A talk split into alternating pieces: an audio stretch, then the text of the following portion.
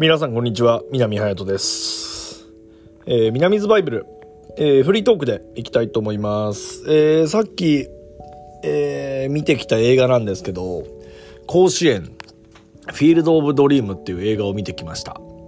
えー、にせんじゅうはちねんのえー、神奈川県の横浜隼人高校と、えー、岩手県の、えー、花巻東高校が、まあ、ちょっと舞台になっている、これね、ニューヨークで、えー、作られた映画、えー、映画監督が女性の方で、えー、アメリカ在住で、日本人なのかなアメリカ人なのかちょっと分かんないんですけど、えーっとまあ、女性の方で、で日本名とライアンかなんかついてたので、ちょっとハーフなのかちょっとそこまで詳細も僕調べてないんですけど、まあその方が作ったドキュメンタリー映画なんですよね。で、甲子園フィールドオブドリームっていうのなので、まあ お, おそらくですけどアメリカで作られてるので、まあ、日本の高校野球っていうのはこういう文化があって、でさらにそこにはまあ感動と、まあ、涙、勇気、希望みたいなものが、えー、散りばめられてるのかなと思ったら、えー、そうではなかったですね。ちょっとネタバレになるかもしれないのであんまり多くは語らないですけど、僕は涙ものの感動なのかなと思って結構泣く準備をしてたんですけども、まあそれ以上になんか背筋をこうビシッと、背筋っていうか背中をパシーンと叩かれて背筋伸ばして歩きなさいって言われたような、えー、映画でした。で、まあ僕も高校さんねんかんえー、野球をやっていて、まあ、この夏に夏前ぐらいかな、えー、高校時代の監督が亡くなって、えー、ちょっとあどんなこと言われたっけなっていうのを考えてた時期もあって、でしかもこの映画を見て、まあ、監督とその子供たちの絵っていうのが多く描かれてるんですけど、やっぱりその時に監督に、まあ、何言われたんだっけなっていうのを一番今日も映画を見ながら思って出ましたね。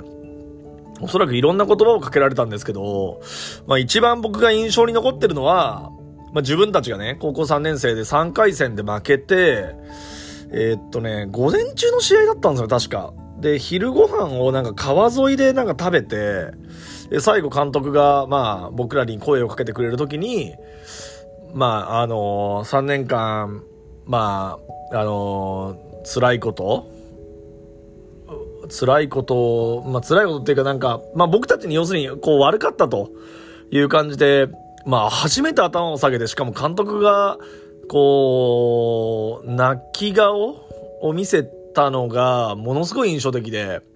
それを見てまた僕らも泣いたんですけど、でバスで帰って、で学校で解散なんですけど、その時に、まあ、さんねんせい僕らはちにんえー、いたんですけど、まあ、はちにん、まあ、後ろの方にバス座ってるわけですよ。いち、にねんせいは前に座ってるので。で、さんねんせいで、で、僕か、誰かが言ったかちょっと覚えてないんですけど、ちょっと監督と握手しようぜみたいな感じになって、初めてバス降りるときに、ありがとうございましたって言って握手をしたのを思い出しますね。あの涙と、あの握手はちょっと忘れられないですね。うん正直ね、結果僕が何打ったかとかも全然覚えてないですね。さんねんの夏僕ヒットいっぽんしか打ってないの覚えてるんですけど、まあそんな、えー、映画でした。で僕これの映画をずっと見たくて、まあアメリカで作られた甲子園の映画ってどんな映画なんだろうっていうのも、えー、あったし、まあ神奈川県の、まあ僕は本当野球のプロ野球チームに育ててもらったと、まあ、心から本当に感謝して思っているので、まあその神奈川県のまた横浜隼人高校っていうところがね、僕はずっとなんかなんか縁があるんじゃないかなと思っていて、まあそこのねあのー、まあそこが題材になってるっていうのもあったので、まあようやく見れて。あの良かったなと思いました。えー、なんか全国であの小規模な劇場で開催のようですので、